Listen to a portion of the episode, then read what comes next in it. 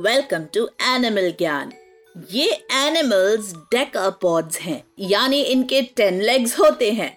और क्योंकि इनके लेग्स जॉइंट पर बेंड करते हैं, इसलिए इन्हें स्पाइडर्स ऑफ़ द सी भी कहा जाता है। हम बात कर रहे हैं इन सी एनिमल्स क्रैब्स की। क्रैब्स की 4500 स्पीशीज होती हैं, जिनमें से सबसे बड़े जापानीज क्रैब्स होते हैं, जिनका leg span about 13 feet long होता है। और सबसे छोटे पी क्रैब्स होते हैं, जो वन सेंटीमीटर से भी छोटे होते हैं।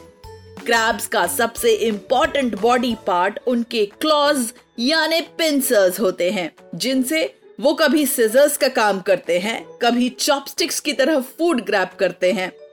आपस में फाइट करते हैं और कभी कभी उनसे ड्रमिंग करके कम्युनिकेट भी करते हैं क्रैब्स की आईज बहुत यूनिक होती हैं। ये छोटे छोटे हंड्रेड्स ऑफ़ लेंसेस से बनी कंपाउंड आईज होती हैं, जो आई स्टॉक्स पर फिक्स्ड होती हैं।